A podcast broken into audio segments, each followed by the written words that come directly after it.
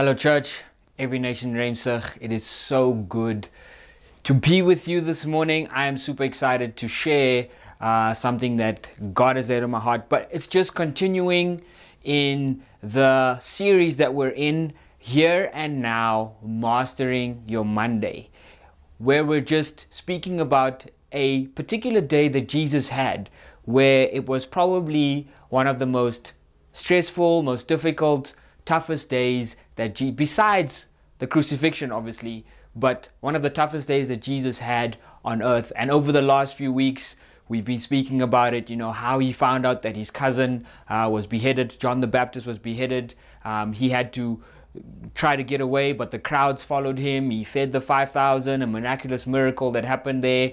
And the day just got busier and busier as he as he went around. Uh, and so we're using this and using this story to speak to you and give hopefully give you practical tips of how can you master your everyday? How can you master your Monday? Because everything is hyped up. We're all excited on a Sunday. We get to see people, we get to hear the word.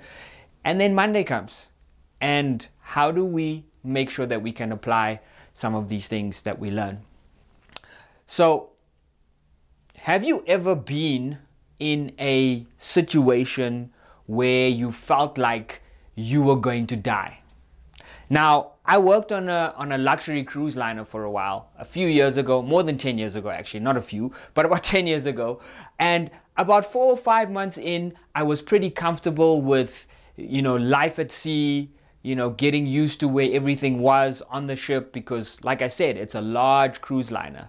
And we came across this storm. Now, it's not like we had never seen storms or, or, or, or, anything like that whilst at sea, but generally, I must tell you, with the technology of the day, and it's now been more than 10 years, so I'm sure it's a lot better now. With the technology of the day, there was radar on the ship that gave the captain an opportunity to sort of re look at things and chart the course so we can go around the storm.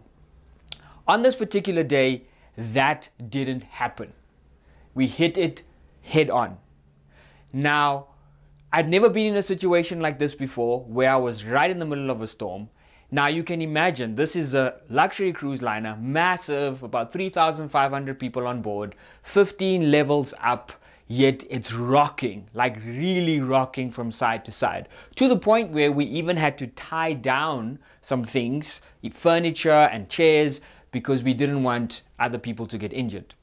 Now, just a disclaimer I didn't think we were going to die, but there were people around me that thought that we're going to die.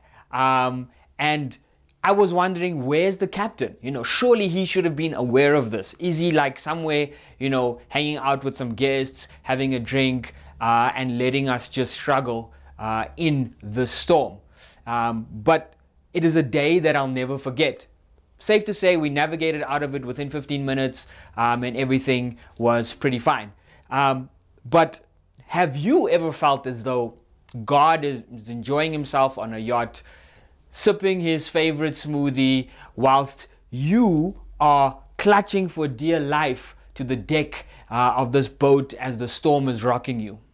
Have you ever questioned God when you wondered why each time you set sail in faith on what He showed you, suddenly the waters of your life turn to angry waves. Now imagine what the disciples must have felt. They were by no means on a luxury yacht or ship. They were on a boat. A wooden boat. A wooden fishing boat. A small wooden fishing boat. You get the drift. This is what the disciples want. And this is where I'm going to pick up uh, the story and I've simply entitled my message, The Unsinkable Boat. Now, Matthew sort of careful, carefully works out the sequence. Um, in Matthew 14, verse 24, uh, sorry, verse 22 to 23, says this Immediately Jesus made the disciples get into the boat and go on ahead of him to the other side, while he dismissed the crowd. And after he had dismissed them, he went up on a mountainside by himself to pray. When evening came, he was there alone. but the boat was already a considerable, considerable distance from the land, buffeted by the waves because the wind was against it. So, my first point today is when you can't see Him, trust Him. Now, there's a window in your heart uh, which you can see God, uh, which you can see God through. And once upon a time, that window was clear crystal clear. Your view of God was crisp. You could see God as vividly as you could see a sunrise or the grass or the flowers. The glass was clean. The window pane was unbroken. You knew God. You knew how He worked. You knew what He wanted you to do. No surprises, nothing unexpected. You knew that God had a will and you continually discovered what that was. Then suddenly, the window cracked. A pebble, a stone, a rock, a ball broke the window. A pebble of pain. Now, perhaps the stone struck when you were a child and a parent left home forever. Maybe the rock hit as a teenager when your heart was broken by that boy or that girl. Maybe you made it into adulthood before the window was cracked. But sure as life is, the pebble eventually came. Was it a phone call? Sorry, we have to restructure the company. We have to let you go. Pack up your things. You have less than 24 hours to leave. Was it a WhatsApp message? I've left. Don't try to reach me. Don't try to call me. It's over. I just don't love you anymore. Was it a diagnosis from a doctor? I'm afraid our news is not very good. It's cancer. Whatever the pebble's form, the result was the same a shattered window. Now, that stone, that rock, that pebble flew into the pane and completely shattered it. The crash echoed down the halls of your heart. Cracks shot out from the point of impact creating a spider web of fragmented pieces. And suddenly, God was not so easy to see, right? The view that had been so crisp and clear had changed. You turn to see God, but his figure is distorted. It's hard to see him through the pain. It's hard to see him through the fragments of hurt. You're puzzled. God wouldn't allow something like this to happen, would he? Tragedy surely wasn't on the agenda of the one you had seen. Had you been fooled? Did you do something wrong? Were you blind? The moment that pebble struck, the glass became a reference point for you. From then on, there was life before the pain and life after the pain. Before your pain, the view was clear. God seemed so near. After your pain, well, he was harder to see you seemed a bit distant, harder to understand, which made him seem distant, harder for you to perceive him. Your pain distorted the view. It didn't just slightly eclipse it, it completely distorted it. Now, maybe these words don't describe your situation. You know, if your life has been a smooth sail and you wake up every day with everything laid out and nothing to worry about, Man, I praise God for you. Some people never have to redefine or refocus their view of God. But most of us do, including me. Most of us know what it means to feel disappointed by God. Most of us have a way of completing this sentence. If God is God, then you fill in the blanks. Call it an agenda, you know call it call it a divine job description each of us has an unspoken yet defined expectation of what God should do. Say it again. If God is God, then. Or sometimes we make it more personal. If you are God, then there will be no financial loss in my family. My children will always be healthy. The world will treat me fairly. I'll always have a job. All my prayers will be answered. The truth is, folks, Jesus is not a ghost. Now I'm going to explain that. Okay? Now, these things, these facts that I've thrown out, they're not written down, they're not official, but they are real. They define the expectations we, that's us, you and me, have on God. And when pain comes into a, into a world, when that stone, that missile, that ball comes flying through and splinters the window of our hearts, those expectations go unmet. And many times doubts begin to surface. We look for God, we can't find Him. Fragmented glass hinders our vision. He is enlarged through this piece, but reduced through that one. We've all seen it when a window's broken, how it distorts and there's like sort of a jigsaw that distorts the view. Large sections of the shattered glass just block our view. And now you aren't quite sure what you see. The disciples weren't sure either. Jesus failed to meet their expectations. The day Jesus fed the 5,000, he didn't do what they wanted him to do. Now, picture this, remember this. The 12 disciples had returned from a mission. Jesus sent them out two by two, go out into the world, preach the gospel, tell people about Jesus, tell people about God. So they had just returned from the mission and they brought people with. They were followed by an army. So they had finished their training, they had recruited the soldiers, they were ready for battle. They expected Jesus to let the crowds crown him as the king and attack the city of Herod. That's what they expected. Jesus is king, he's the Messiah. They expected battle plans, they expected strategies, a new era, a new day for Israel. But what did they get? Just the opposite, if you remember. Instead of weapons, they got oars. Rather than being sent to fight, they were sent to float. Jesus said, Go to the other side, I'll meet you there. The crowds were sent away, Jesus walked away, and they were left on the water with a storm brewing in the sky. What kind of Messiah would do this? Again, Matthew is very specific about the order of events. So this is how it happened.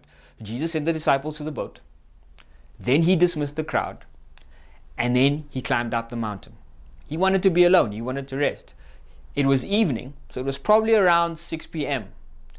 The storm struck immediately. Now you know those storms. Now, I'm from Cape Town. We don't get storms. It just rains. Might rain all day, but it just rains. We know what to expect. But ever since I moved to Gauteng, I realized, you know, those thunderstorms that just show up. They just rock up and then it rains and then they're gone. So this was probably one of them. It just came out of nowhere. The sun had scarcely set before these like massive typhoon like winds began to roar. Now, here's an interesting point to note Jesus sent the disciples out into the storm alone. Even as he was climbing up the mountain, he could feel, I'm sure, and hear the gale force winds. Now, here's the thing Jesus was not ignorant of the storm. He was completely aware that a torrent was coming that would completely obliterate the sea surface. Very aware of that. But he didn't turn around. The disciples were left to face the storm alone. Now, the greatest storm that night was not in the sky, it was in the disciples' hearts. The greatest fear was not from seeing the storm driven waves, it came from seeing the back of their leader as he left them to face the night with only questions as companions. Now, it was this fury that the disciples were facing that night. Now, you can imagine, imagine you, you know, sitting in that little boat. Imagine the strain of bouncing from wave to wave in a tiny fishing vessel.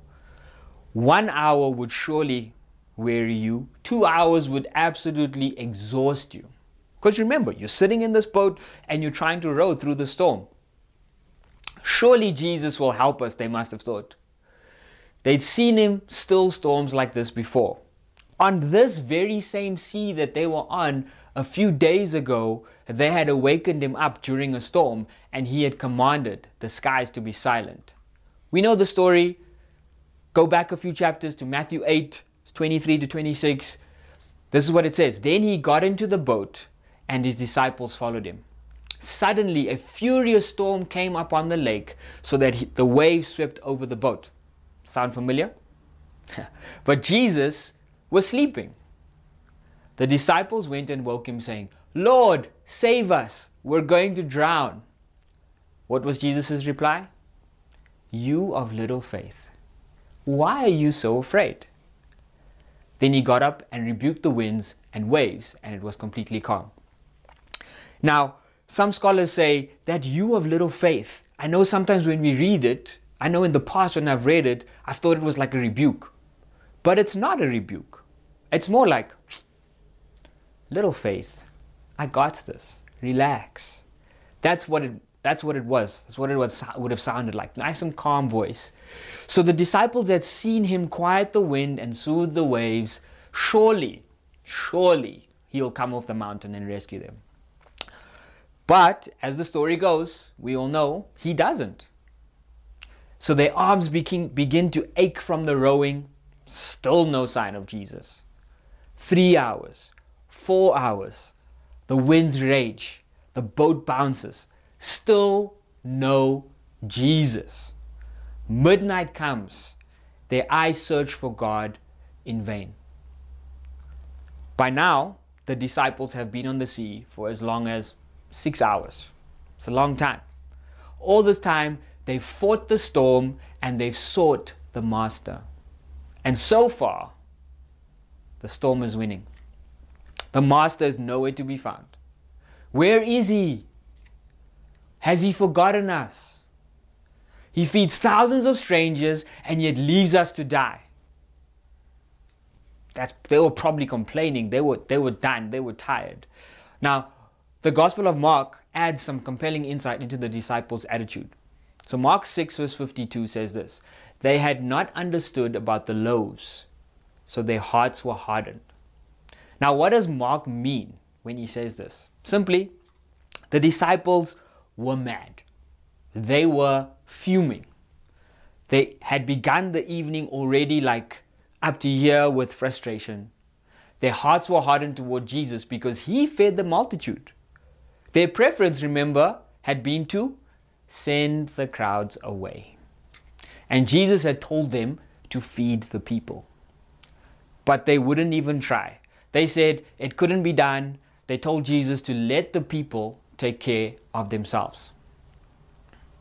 Also, keep in mind that the disciples had just spent some time on the center stage. Remember, they had been out, they had been preaching, they had been speaking to crowds, so they tasted stardom.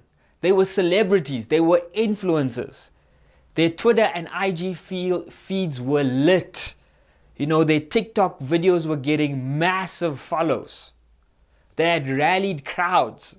They had recruited an army. They were no doubt proud of themselves. You know, they were like the, the people to be at that time. So, with chests a little bit big and puffy, you know, a little bit arrogant, you know, that, you know, you've got that arrogant walk. I think they had that, right?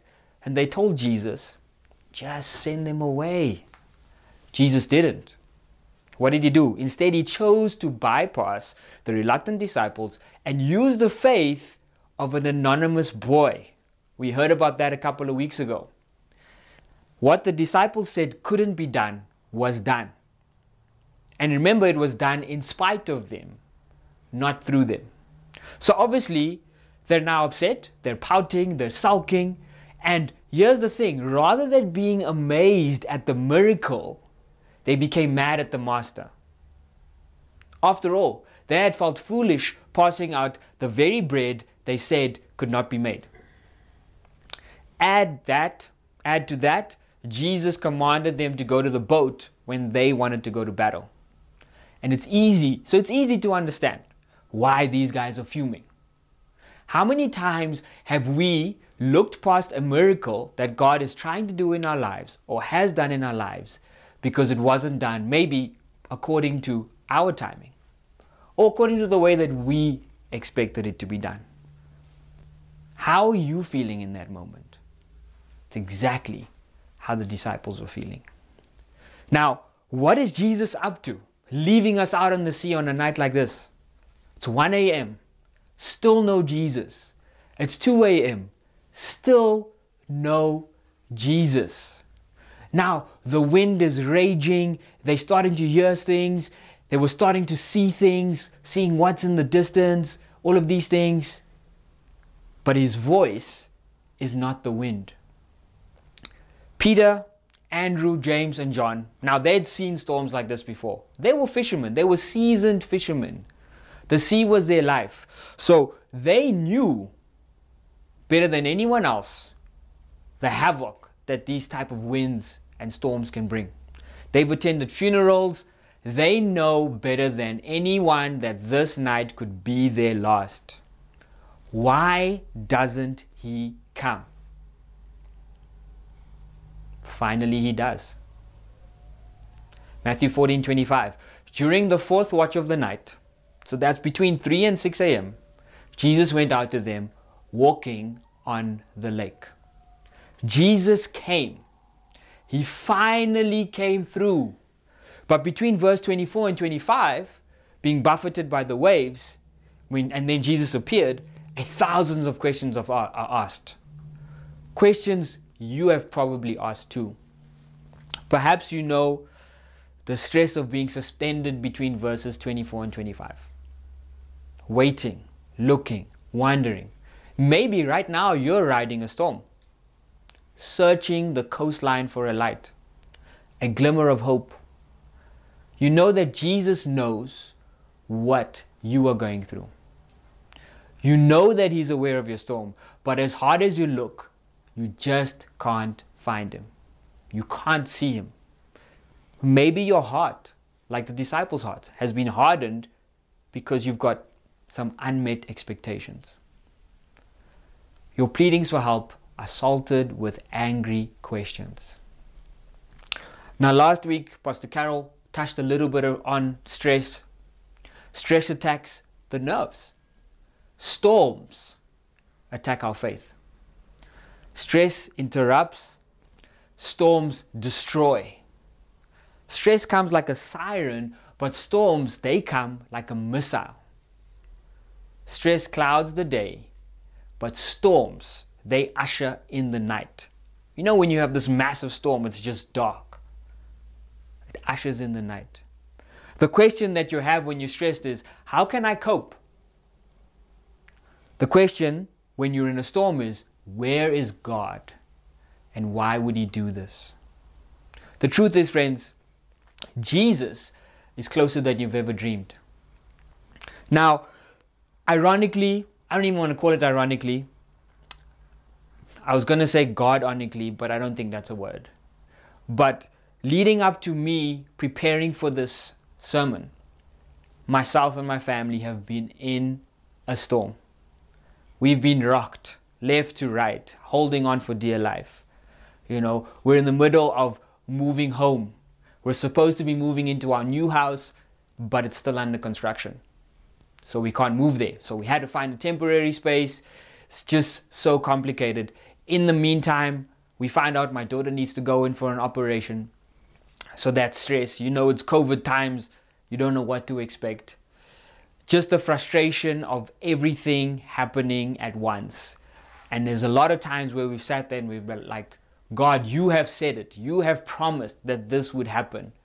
Why is it not happening the way that we think it was going to happen?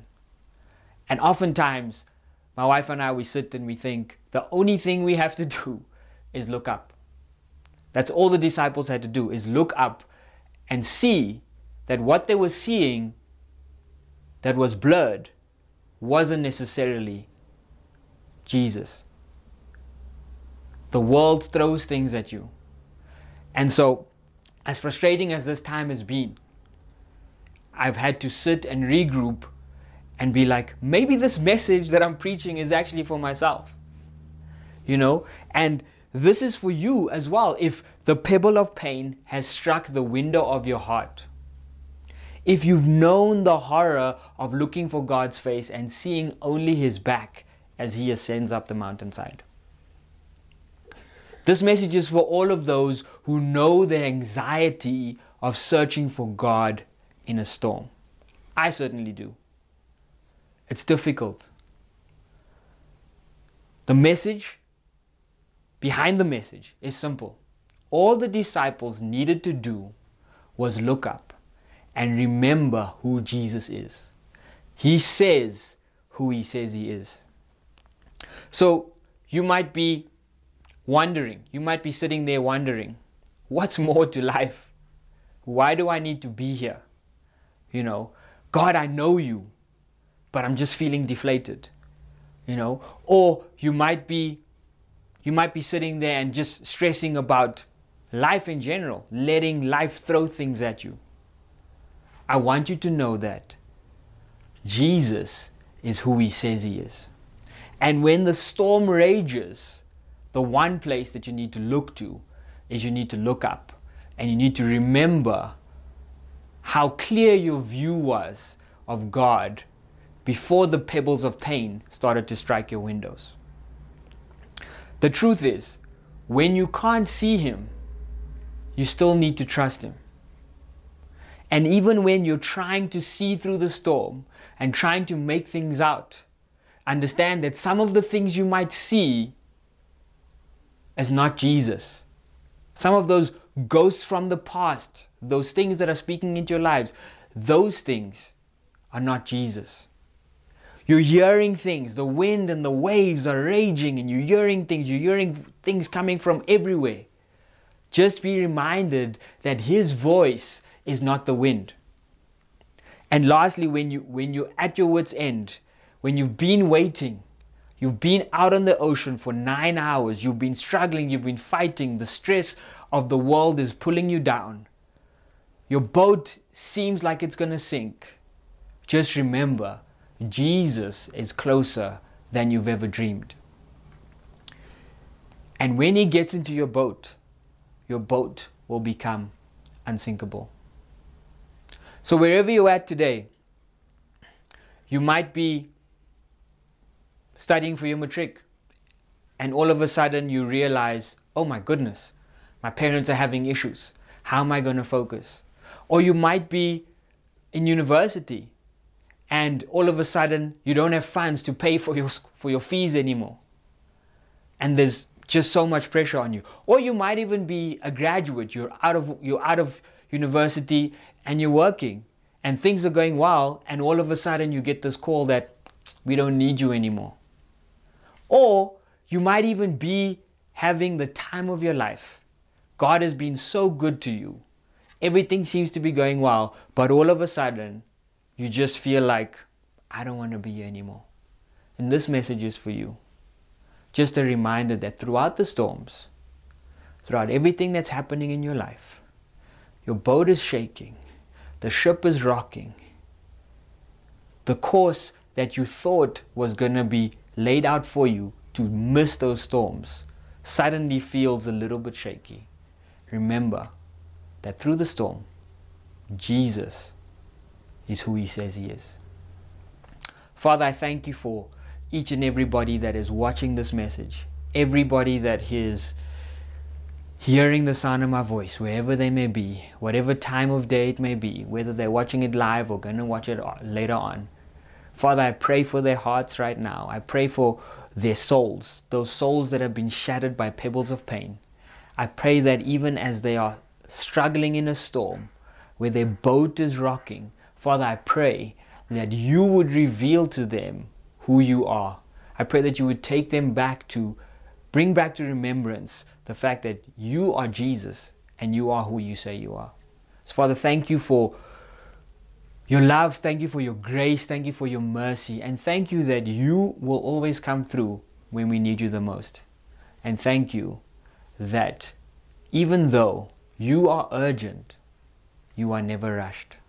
And I pray that we would start to understand your ways and go back to understanding who you are by spending more time with you and learning your ways once again. Remind us that you are closer than we've ever dreamed. In Jesus' name, amen. Thank you.